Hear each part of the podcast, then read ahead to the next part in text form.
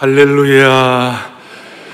오늘은 52주 가운데서 특별한 아, 주일입니다. 물론 매주일이 다 소중하지만 오늘부터 어, 나흘 동안 사랑의 교회는 새생명 축제, 우리 입장에서는 대각성 전도 집회고 또 태신자로 오신 분들 입장에서 새생명 축제가 되는데 수천 명의 영혼들이 주님 앞에 돌아올 것입니다. 아멘. 우리가 이렇게 먼저 그의 나라와 그 일을 구할 때 하나님께서 베풀어 주시는 맞춤형 인도가 있으리라고 확신합니다. 제가 한 35년 전쯤 그 지역에서 어, 좀 명망 있게 섬기는 목사님의 성력 30주년 어, 그런 예배를 드렸습니다. 어, 그래서 목사님 사랑하고 또 목사님과 함께 사역했던 많은 분들이 함께 모여가지고 예배를 드리고 예배 말미에 이 목사님이 30, 성력 30년을 이렇게 되돌아보면 잠깐 회고를 하셨어요. 인사 말씀을 하는데 저희들은 아, 이 목사님 무슨 말씀을 할까 그렇게 생각하면서 귀를 쫑긋하고 들었어요. 들었는데 목사님이 30년 사역하고 나름 정리한 내용을 이렇게 말씀하셨어요. 내가 30년 사역을 해보니 이 세상에 믿을 사람이 한 명도 없다. 아이고야. 저는 좀 그 말씀을 듣고 좀 충격을 받았어요. 음. 사역 참 귀하게 하신 분이신데 오죽하면 저러셨을까? 오죽하면 그런 생각을 했지만 여러분 이 세상에 믿을 사람이 하나도 없어야 됩니까? 믿으면 안 됩니까? 오늘 본문에 나오는 사개오는 본래 믿을 사람이 아니었어요. 믿지 못할 사람이었어요. 못 믿을 사람이 오늘 믿을맨이 된 것이에요. 다시요. 못 믿을 사람이 뭐가 됐다고요? 믿을맨이 된 것이에요. 오늘 설교 제목은 생명의 복음은 누구를 위한 것인가? 믿지 못할 사람이 믿을 수 있는 사람으로 이 사람이 과연 변화될 수 있겠는가? 우리는 과연 변화될 수 있는가? 나는 과연 변화될 수 있는가? 저 사람은 과연 변화될 수 있는가? 라는 그런 질문 앞에 믿지 못할 인생이 생명의 복음을 접함으로 말미암아 우리의 예상을 뛰어넘는 믿을 사람 될 수 있는 오늘 삶의 여정을 말씀하시는 것이에요. 그래서 오늘 이 말씀이 새생명 축제와 복음의 역사 앞에 나름 나침반이 되는 말씀이 되기를 바랍니다. 음. 오늘 요절은 10절입니다. 10절에 보니까 인자가 온 것은 잃어버린 자를 찾아 구원하려 함이로다. 인자가 온 것은 잃어버린 자를 찾아 구원하려 합니다. 잃어버린 자를 찾아 구원한다는 그 말은 주님께서 이 간절한 마음으로 이 생명의 복음이 죄인 잃어버린 자를 위한 것이라는 말씀을 하고 있는 것이에요. 에덴 동산에서 인간이 범죄한 이후에 하나님께서는 너가 어디 있느냐라는 질문을 가지고 맹렬한 사랑으로 우리를 찾고 계시는 거예요.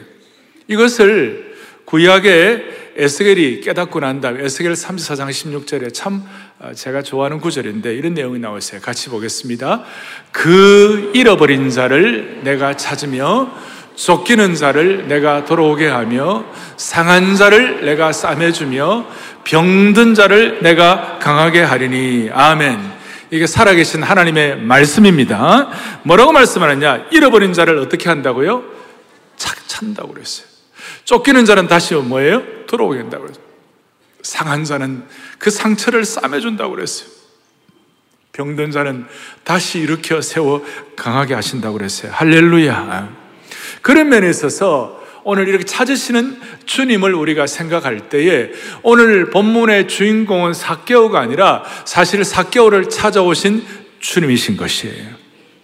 사개오는 변화의 대상이고 사개오를 찾으시고 그를 변화시키는 예수님이 주인공이세요. 우리가 먼저 주님을 찾은 것이 아니라 예수님 먼저 우리를 찾아오셨다는 것이에요. 우리 모두가 죄 가운데 사개오처럼 타락 가운데 배신 가운데 눈먼 가운데 무지와 죄악 가운데 어둠의 권세와 짝하고 사탄의 권세에 눌려있던 상황 가운데 예수님이 우리를 먼저 찾으신 줄로 확신합니다. 거기에 대한 제가 증거를 몇 가지 드리겠습니다. 5절에 보니까 5절에 예수께서 그곳에 이르사 1절에 보니까 예수님이 여리고성으로 지나가신다고 그랬어요. 거기에 여리고성을 지나가는 이유가 뭐냐면 어, 사개오를 만나기 위하여 만나기 위하여. 그리고 주님 뭐라고 말씀하시느냐? 예수님께서 그곳에 이르사 look up. 주님께서 사개오를 쳐다보시고 지금 사개오 어디 있냐면 돌 무화과 나무에 올라가 있어요. 키가 자그만해 가지고 예수님이 온다는 소식을 듣고 예수님은 눈문 자를 고치시고 병자를 고치시고 귀신을 쫓아내시고 그 소문을 앞에 18장에 있는 내용들을 다 듣고 사개오가 간 절한 심정으로 갈망하는 마음으로 돌 무화과 나무에 올라가 가지고 주님 좀 만났으면 좋겠다, 뵀으면 좋겠다 이런 마음을 가지고 올라갔는데 주님께서 사개오를 향하여 그의 얼굴을 쳐다보시고 사개오야 속히 내려오라. 내가 오늘 너희 집에 유하여 하겠다. 기가 막힌 말씀이에요. 아마 이 내용을 들었을 때 사교의 마음이 철렁했을 거예요. 주님 어떻게 날 아시나? 주님은 이 사교가 변화되어야 할 사람임을 아시고 사교의 상태를 아시고 난 다음에 주님이 사교를 여리고를 일부러 찾아오시고 난 다음 사교에 대해서 사교에 내려오라 내려오라 그리고 내가 오늘 너희 집에 유하여야겠다. 영어 성경 보니까 I must stay. 내가 must. 내가 정말 간절한 심정을 가지고 내가 강력한 의지를 가지고 내가 너를 향하여 오겠다. 사교를 향한 주님의 계획과 사교를 향한 주님의 간절한 목자의 심정이 나타나 있는 것이 나무 위로 올라보시면서 그 눈빛을 가지고 사교야. 내가 오늘 너희 집에 유하여야 하겠다. 이 말은 내가 오늘 너희 집에 유하여 하겠다는 이 말은 오늘이 너희 날이다 그 뜻이에요. 다시 오늘이 뭐 누구의 날이라고요? 너희 날이다. 오늘이 나의 날이야. 오늘이 너희 날이야. 오늘이 우리의 날이야. This is your day. 이게 한국말로는 조금 뭐 어감이 좀 어떨지 모르겠습니다만은 영어로 보면 오늘이 너희 날이야. 내가 오늘 너희 집에 유하여 하겠다.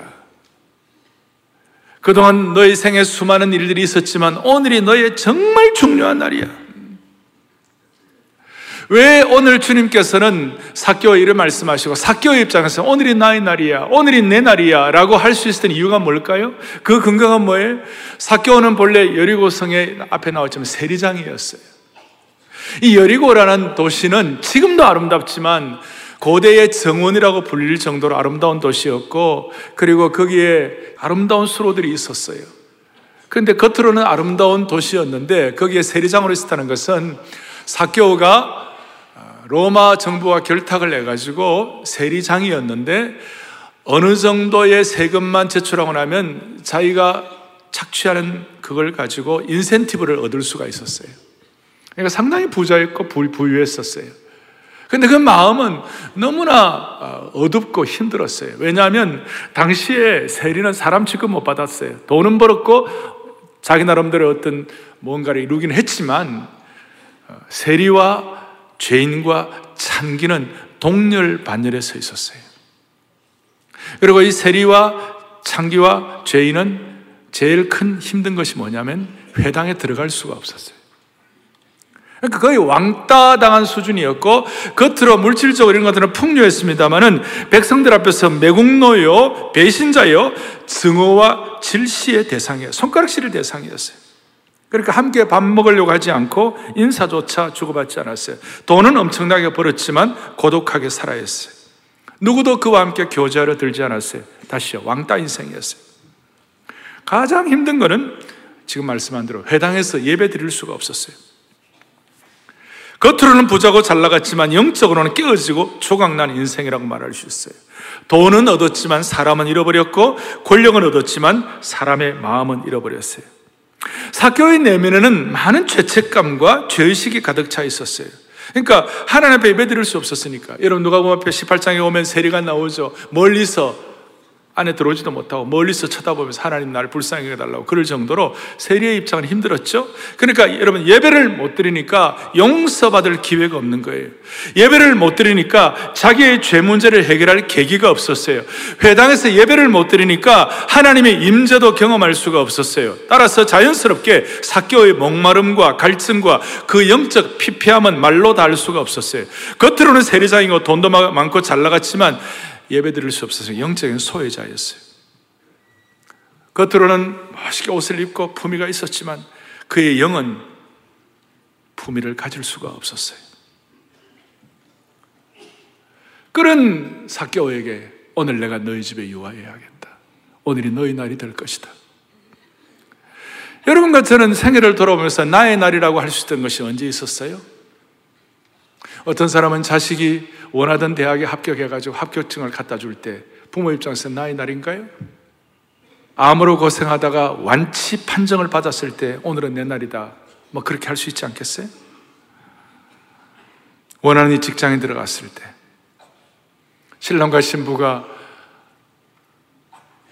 서로가 잘 준비해가지고 기대하던 결혼을 했을 때 오늘이 나의 날이다. 그런데 이 오늘, 오늘이 나의 날이 며칠 가겠어요? 일주일? 한 달? 1년? 2년을 넘게 가겠어요? 이야, 오늘이 나의 날이라고 한 것이 인생은 그게 며칠이나 가겠어요? 그런데 오늘 주님께서 사개오를 만난 이후에 사개오는 그의 날이 되고 그것이 그의 생애 끝까지 간 줄로 믿습니다. 그러니까 오늘 제가 드리는 이 복음의 핵심이 분명 하게 선포되고 이것이 되기만 하면 삶의 여정이 있으니까 삶의 굴곡도 있고 여러 가지 환경 차이가 있을지도 모르지만 그러나 오늘 이 말씀이 진정 와 닿고 이것이 내 것으로 고백되어지고 확신되어지고 선포되면 겉은 파도가 있고 힘들지만 기본적으로 그의 인생은 날마다 나의 날이 될 수가 있는 것이에요. 복음이 그만큼 강력한 것이에요. 교회도 마찬가지예요. 생명의 복음이 힘차게 선포되는 한 나름 힘들고 어려운 거 있을 수 있지만 그러나 근본적으로는 교회는 날마다 잔치하는 곳이에요. 날마다 나의 날이 되는 줄로 믿습니다. 그래서 우리가 오늘 신앙 공식 하나를 얘기하면 영혼의 갈증과 갈망이 사교가 얼마나 갈증이 많았겠어요. 갈망이 있는 사람이 사람에게 예수님이 먼저 찾아오시면 주님은 오늘을 나의 날로 만들어 주시는 것이에요. 이걸 꼭 기억하셔야 돼요. 한번 읽어보겠습니다. 주님은 영혼의 갈증과 갈망이 있는 사람을 먼저 찾아오셔서 오늘을 다시 한번 오늘을 나의 날로 만들어 주시는 것이에요. 오늘을 나의 날로 만들어 주시는 근거가 무엇인가? 다시 한번 10절의 공식을 찾겠습니다. 인자가 온 것은 잃어버린 자를 찾아 구원하려 함이니라. 네 단어가 인자라는 단어, 잃어버린 자라는 단어, 그 다음에 찾는다는 단어, 그 다음에 구원이라는 단어. 저 인자는 단순히 사람의 아들이 아니래요. 그 사람의 아들. 그냥 단순한 사람의 아들이 아니라 그 사람의 아들을 The Son of Man as the Son of God. 하나님의 그 사람의 아들, 하나님의 아들이라 성육신하신 주님을 말씀하신 거예요. 잃어버린 자의 원어를 찾아보니까 이 잃어버린 자는 어떤 뜻인가 하면 정말로 완전히 파괴된 사람. 영원히 비참한 사람, 영원히 훼손되고 망가져서 복구할 수 없을 정도로 완전히 죄악의 상태에 있는 사람, 그걸 잃어버린 자라고 그러는 거예요.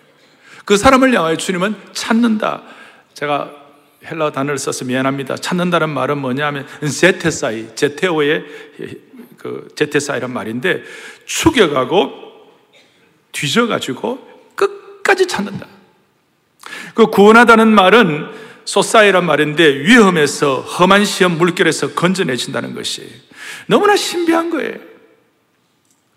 그러니까 주님이 이렇게 찾아주시는 것을 그리고 주님이 이렇게 구원하시는 것을 마음속에 확인하고 생명의 복음의 역사가 내 마음속에 복구되면 회파되고 훼손되고 깨어지고 잃어버려 가지고 더 이상 복구가 불가능한 사람들을 하나님께서 접붙여 주시면 생명의 복음이 오게 되면 오늘이 나의 날로 만들어 주시는 것이에요.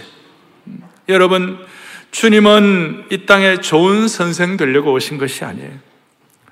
좋은 사상을 선포로 오신 것만이 아니에요.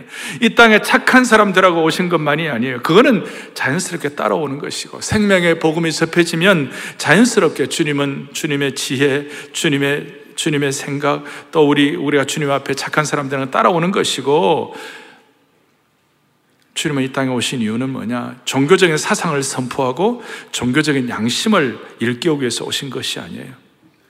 사람답게 사는 것, 선하게 사는 것만을 오신 것이 아니에요. 주님이 이 땅에 오신 이유는 죄인을 찾아 구원하기 위해 오신 줄로 믿습니다. 교회마다 어떤 그 교회가 강조하는 교회 신학이 있어요.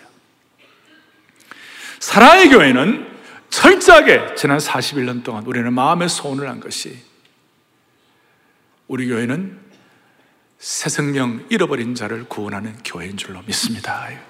그리고 잃어버린 자를 구원해 가지고 예수님의 제자로 무장될 수 있도록 우리가 양육하고 훈련하는 것이 저희 교회의 사역의 중요한 신앙이에요. 다시요. 주님이 땅에 오신 이유는 잃어버린 자, 죄인을 찾아 구원하게 오신 줄로 믿습니다. 이것이 얼마나 중요한지 신약에서는 계속해서 마태는 이것을 깨닫고 마태도 세리 출신이거든요.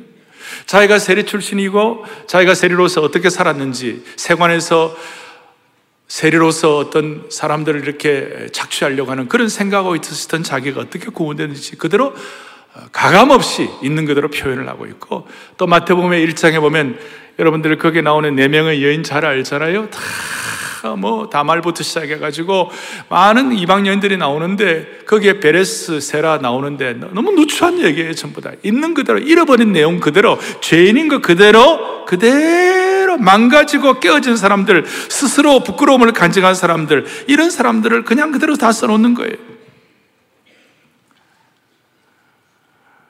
이런 말씀을 하는 이유가 뭔가? 그런 차원 때문에 예수님께서는 이 생명의 복음이 누구를 위한 것인가? 마가복음 2장 17절 다 같이 또박또박 같이 보겠습니다. 건강한 자에게는 의사가 쓸데없고 병든 자에게라야 쓸데있느니라. 나는 의인을 부르러 온 것이 아니라 아멘. 여러분 죄인을 부르러 오신 주님이신 줄로 믿습니다. 그래서 로마서 5장 6절은 강력하게 바울이 선포합니다. 다 같이요. 그리스도께서도 경건하지 않는 자를 위하여 죽으셨도다. 아멘. 이 내용들을 우리가 마음에 고백하고 확신할진데 이게 너무 감사해가지고 기가 막혀가지고 펄쩍 튈 정도로 축복된 말씀이 되는 것이. 제가 왜 이 말씀을 드리는가 하면 사람들이 복음에 대하여 자기 나름대로의 가치관을 가지고 판단하는 사람들이 많아요. 마치 출애굽한 사람들이 광야에서 만나를 먹을 때 처음 만나 만났을 때 이게 뭘까? 이게 뭘까? 이스라엘 백성들이 만나를 거두어 가지고 집에 가 자기 입맛대로 요리를 한 것이 오늘 복음에 대해서 생명의 복음에 대해서 정확하게 뭔지 모르고 자기 입맛대로 복음을 생각하고 재단하고 판단하고 착각하는 사람들이 많아요. 어떤 사람은 복음을 개선된 율법 정도로 어떤 이는 복음을 행위로 말미암는 행위 구원 체계로 어떤 이는 복음을 선한 자들을 위한 것으로 또 어떤 이들은 복음을 삶의 부족한 부분을 채워주는 고상한 인생 철학으로 그런 것들은 어느 정도 따라오는 수가 있어요. 그러나 성경에서 생명의 복음은 언제나 죄인들을 향한 것임을 선포하고 있는 것이에요. 복음은 범법자들과 가치 없는 자들과 경건하지 않는 자들과 잃어버린 양처럼 길을 잃어버린 자들과 탕자처럼 아버지 집을 떠난 자들을 위하여 예정되고 준비되고 의도된 것임을 확신하셔야 되는 것이. 그래서 복음은 잔치라고 그럴 때 이 복음은 앞 못 보는 자들과 몸 불편하들을 위한 잔치가 되었고 복음이 샘물이라고 그랬을 때 갈증이 일어나고 죄와 부정한 자들을 위한 것이라고 말씀했고 그래서 예수님께서는 늘 예수님의 별명은 죄인들의 친구였어요. 그리고 예수님은 이 사람이 죄인을 영접한다. 이런 얘기를 들을 정도였어요. 사랑하는 교우들이여, 이런 차원에서 복음의 얼굴은 항상 죄인을 향하고 있음을 믿어야 됩니다. 복음의 초대장은 언제나 죄짐을 지고서 고통하는 자들에게 보내지고 있는 것입니다. 사랑하는 교우들이여, 다시 한번 이 복음이 죄인들을 향하지 않는다면 누구를 향하는 것이겠어요? 사실은 겉으로는 우리가 죄인이 아니라 할지라도 어릴 때부터 모태신앙 해가지고 도덕적으로 잘 살아온 분들이라 할지라도 우리의 마음의 속성 한 부분에는 이런 죄성들이 다 있는 거예요. 겉으로 여러분들 멋있게 한 생을 살아온 분들도 한번 돌이켜 보시라고요. 지난 생애를 돌이켜 보면 세상에 살다 보니까 케미칼리 나하고 안 맞는 사람들이 있는 것이.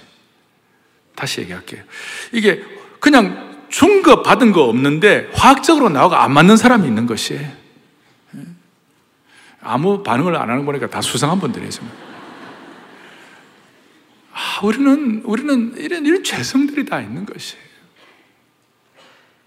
나하고 안 맞아도 우리가 진짜 하나님의 심정을 깨닫고 어, 아버지가 자식을 보면 엉터리 자식이 있어도 그 자식에 관해서 엉터리가 있다 하더라도 부모는 다 품기돼 있거든요. 그럼 우리는 다 죄성들이 있으니까 나하고 안 맞는 사람 안 맞는 것이고 그냥 쭉 보다가 딱 저 사람 안 맞는 사람 앞에 나타나면 싹 피해가지고 하고 그렇게 하잖아요. 예.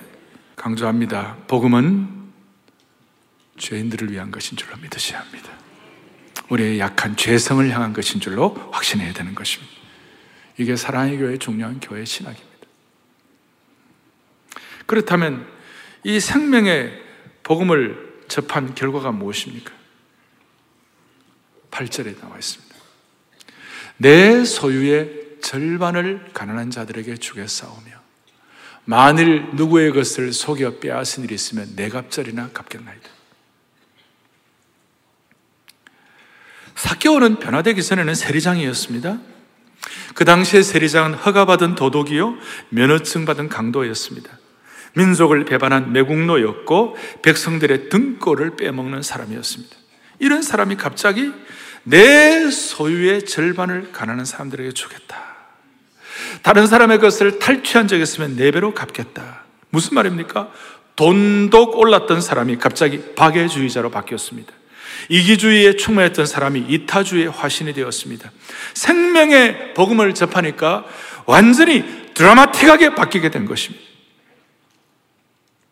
그리고 8절에 다시 한번 보시면 뭐라고 나오냐. 사교가 서서 죽게 여짜오되 주여 보시옵소서. 앞부분에 서서 왜 섰습니까? 섰다는 말은 헬라어로 보니까 너무나도 감격스럽고 존경심이 있을 때 벌떡 일어나가지고 기립박수 하는 것처럼 최고의 존경심을 품은 마음의 자세로 기립해가지고 예수님께 고백하는 거예요. 주님, 한 번만 봐주십시오. 한 번만 저를 봐주세요. 주님, 제가 변화되었습니다. 라는 고백을 하고 있는 거예요. 그렇다면 처음 제가 말씀한 대로 세상에 믿을 사람이 있겠나라는 이런 상황 가운데서 생명의 복음이 접붙임되면 주여 보시옵소서라고 주님 제가 변화되었습니다라는 고백을 할 수 있는 그날도 오게 해 주시는 줄로 믿습니다. 예. 그리고 주여 보시옵소서 사교가 고백하는 이 말 가운데는 예수 믿고 생명의 복음에 접해지고 난 사람들에게는 대체적으로 두 가지 공통된 변화가 나타나는 거예요. 첫 번째 변화가 뭐냐? 뭡니까? 주여 보시옵소서. 저를 따라하겠습니다. 주여 보시옵소서. 누구나 예수님을 주님으로 고백하는 것입니다. 예수님을 위대한 성인 정도가 아니라 주님으로 고백하는 것입니다. 예수님을 도덕적인 개선 정도가 아니라 영적 변화를 일으켜주시는 주님이라고 고백하는 것입니다. 나 혼자서 내 인생을 운전하던 사람들이 인생의 핸들을 주님께 내어드리고 인생의 중심에 예수님을 모시는 겁니다. 할렐루야. 사교뿐만이 아니라 베드로도 동일했고 니고데도 동일했고 바울도 동일했고 한국 교회뿐만 아니라 세계 교회 영적으로 변화된 사람들 모두는 다 공통적으로 고백하는 것이 뭐냐면 주여 보시옵소서. 여러분 예수님을 주님으로 고백한다면 수많은 문제들이 해결되지 않겠습니까? 예수님을 공동체의 주님으로 고백한다면, 예수님을 이 사회의 주님으로 고백할 수만 있다면, 뭐 많은 문제들이 해결되지 않겠습니까? 여러분 한번 다시 한번 따라하겠어요. 예수님은 우리 인생의 주인이시다. 다시 한번요. 예수님은 우리 교회의 주인이시다. 예수님은 이 나라의 주인이시다. 주님이 이 나라의 주인 되어 주셔서 이 나라의 모든 갈등을 해소해 주시기를 바랍니다. 수많은 이론과 방향이 있지만 주여 이 사회의 주인이 되어 주시옵소서. 이게 생명의 복음이 접붙여질 때 나타나는 현상이라고 말할 수 있는 것이에요. 다시 한번 주님이 여러분 가정과 우리 모두의 주인이 되어 주시기를 원합니다. 주님이 주인 되어 주시면 주님의 임재에 민감해지는 겁니다. 주님이 나와 함께 하는 것이 최고가 되는 것입니다. 그렇게 해서 6절에 사교오는 즐겁게 주님을 자기 집에 모셨습니다. 즐겁게 예수님이 자기와 함께 하심을 참으로 기뻐한 것입니다. 매일매일 잔치가 되는 것입니다. 한 번 더 제가 강조합니다. 인생살이는 파도도 있고 여러 가지 곡절이 있지만 예수님이 주인이시다. 생명의 주님을 접붙임 받고 생명의 주인을 통하여 삶의 변화되는 고백을 주님 앞에 하고 이것이 은혜가 되어서 내 삶의 토대가 되면 삶의 약간의 기본은 있지만 기본은 내 삶은 날마다 잔치가 되는 것이. 주일마다 잔치하는 것이. 모든 교회 사역이 잔치가 되는 것이. 이것이 주님이 주인 되었을 때 주시는 축복인 것입니다. 이 사회의 여러 가지 문제들 주님이 주인이시면 해결될 줄로 믿으셔야 하는 것이. 그게 첫 번째 변화예요. 일어서서 기립하면서 사교는 고백하고 주님을 향한 주인 되심을 선포하는 것이. 두 번째 변화는 뭐냐? 내 소유의 절반을 가난한 자들에게 주겠다. 사람들의 필요에 민감해진다는 것입니다. 엄청난 변화입니다. 전에는 자기 배만 두드리게 바빴는데 이제는 남들의 필요에 민감해진 것입니다. 소위 물질에 있어서 자기 부인이 일어난 것입니다. 여러분 돈 좋아하고 물질 좋아하는 것은 모든 인생의 대단한 관성입니다. 다, 다 여기에 대해서 누가 예외가 없죠. 그런데 이런 관성, 이런 물질에 대한 죄의 관성을 거부했다는 것은 자기 부인의 역사가 일어났다는 것입니다. 오늘 누가 보면 19장 앞에 누가가 비교를 18장에 보면 누가 나오는가 부자 관원에 나와요. 18장 저 22절 23절 쭉 보면요. 그 부자 관원이 선생님 내가 어떻게 하면 구원받겠습니까? 이렇게 예수님이 그 관원을 참, 참 안타까운 마음으로 얘는 물질로부터 자유해야 되는데 그런 마음을 갖고 너 있는 거 팔아서 나를 따르라. 그러니까 근심하는 마음으로 그냥, 그냥 가버렸어요. 주님이 그 부자 관원을 거지로 만들어 갖고 고생시킨 것이 목표가 아니에요. 물질로부터 좀 자유해 봐라.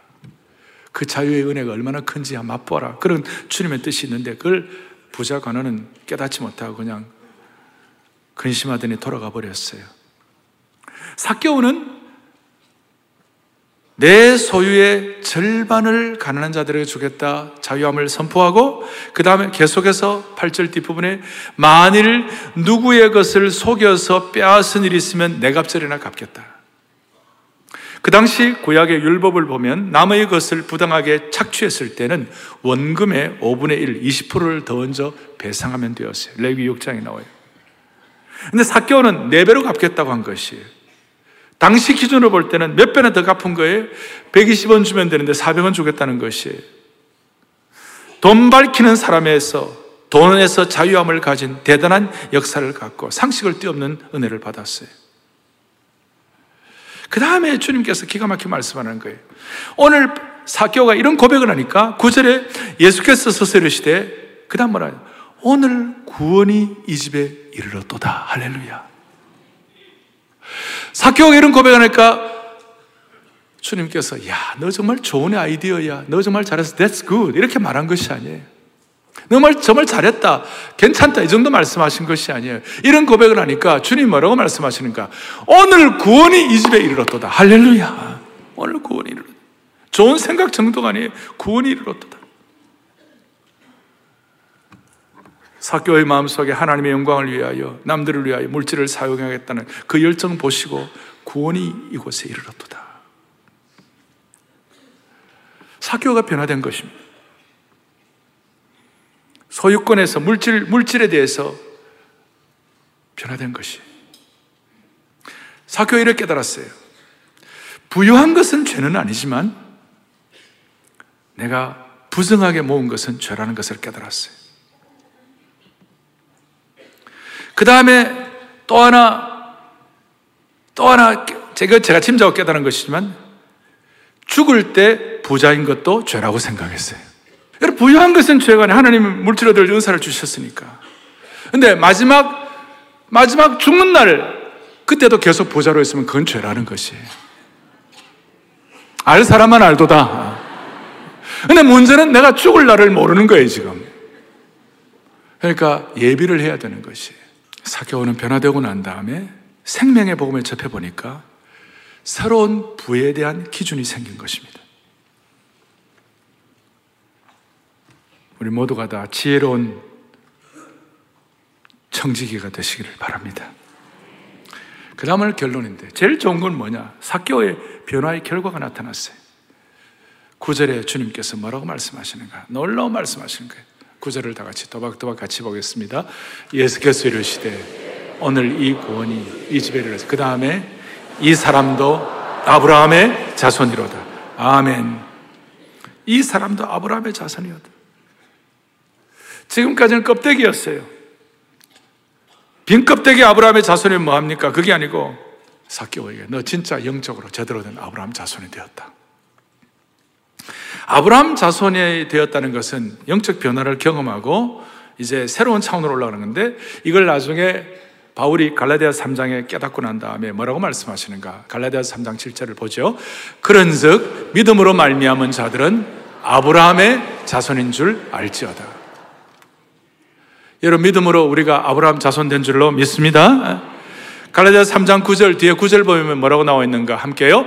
그러므로 믿음으로 말미암은 자는 믿음이 있는 아브라함과 함께 복을 받느니라. 아멘. 사개오가 이렇게 주님 앞에 고백하고 변화되었을 때 그걸로 끝나는 것이 아니라 그걸로만 끝나면 생명의 복음의 역사는 조금 차원이 좀 약하죠. 그러나 생명의 복음의 차원은 놀랍습니다. 어떻게 차원이 놀라우냐? 우리가 아브라함의 자손이 되는 것이고 아브라함이 받았던 복을 같이 받게 되는 것이에요. 아브라함이 받았던 복 중에 최고의 복이 뭡니까? 창세기 10장 3절에 너를 축복하는 자에게는 축복하고 너를 저주하는 저주하는 그 다음에 땅의 모든 족속이 너로 말미암아 복을 얻을 것이니라. 사개오의 변화는 단순한 사개오의 변화로 끝나는 것이 아니고 구원의 은혜가 생명의 복음의 능력이 그에게 접해지게 되니까 무슨 축복이 일어나느냐? 아브라함의 자손이 되고 아브라함이 받았던 복을 같이 받게 되는 것이. 아브라함이 받았던 복의 최고의 정점은 땅의 모든 족속이 너를 인하여 복을 얻을 것이니라 하신지라. 우리식으로 말하면 글로벌 크리스천이 되는 것이. 세계를 품는 그리스도인이 되는 것이. 내 한 몸 간호기도 힘든 인생길 가운데서 희한하게도 하나님께서 이 생명의 복음이 접해지면 세계를 품는 그리스도인 될 수가 있는 것이에요. 이러니까 잔치를 안 할 수가, 마음의 잔치를 안 할 수가 없는 것이에요. 죄인이 세계를 품는 그리스도인이 된 것이에요. 죄인이 복음으로 변화를 받으니까 사명자가 된 것이에요.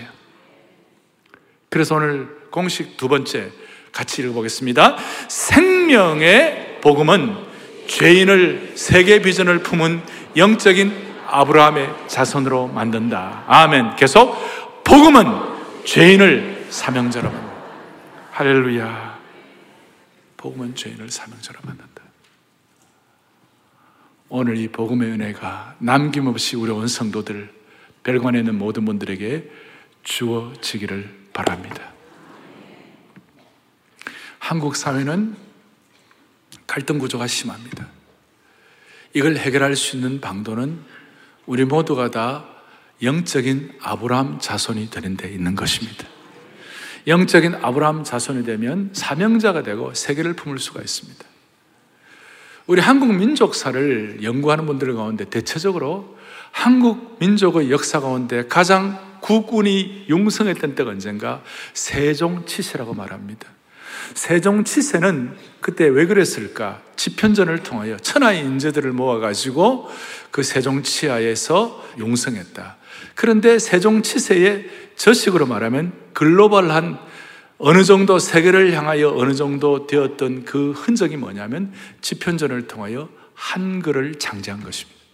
근데 한글을 창제했는데 이 한글이 예수님의 이 복음적 세계와 기독교 세계관과 접붙여짐을 받지 않았을 때는 업문으로 끝났습니다. 그리고 한글이 여러분들 보시는 대로 옛날 업문하면 그냥 위로부터 밑으로 쑥 세로 쓰기로 하고 오른쪽에서 왼쪽으로 나가고 세계화가 안 되었습니다. 지금 읽어보면 우리가 잘 읽을 수도 없는 그런 글이었어요. 그런데 이 한글이 복음과 접붙여지니까 생명과 접붙여지니까 존 로스라는 선교사님이 이 한글을 세계화시켜야 되겠다는 마음을 가지고 이 오른쪽에서 왼쪽으로 가는 그걸 왼쪽에서 오른쪽으로 갈 수 있도록 만들고 그 다음에 한글은 옛날에 띄어쓰기가 없이 그냥 쭉 이어져 가지고 무슨 말인지 모를 정도로 지금 읽는 사람들 못 읽습니다. 그런데 이걸 영어식으로 띄어쓰기를 한 거예요. 그러니까 한글이 복음과 접붙여졌을 때에 세계화된 글이 된 줄로 믿습니다. 이거예요. 지금도 중국 사람들 한자 가지고 이렇게 한자 문자 보낼 때 그 중국은 글자를 가지고 보내야 되는 거예요. 근데 우리는 다다다다다다다 엄지족들 차차차차 해가지고 한글로 기가 막히게 보내는 거 아니에요? 세계화된 거예요, 지금. 뭘 말씀드리려고 하는가 하면 죄인인 우리가 생명의 복음을 접붙임 받으면 아브라함의 자손이 받은 복을 누릴 수가 있다는 것이에요.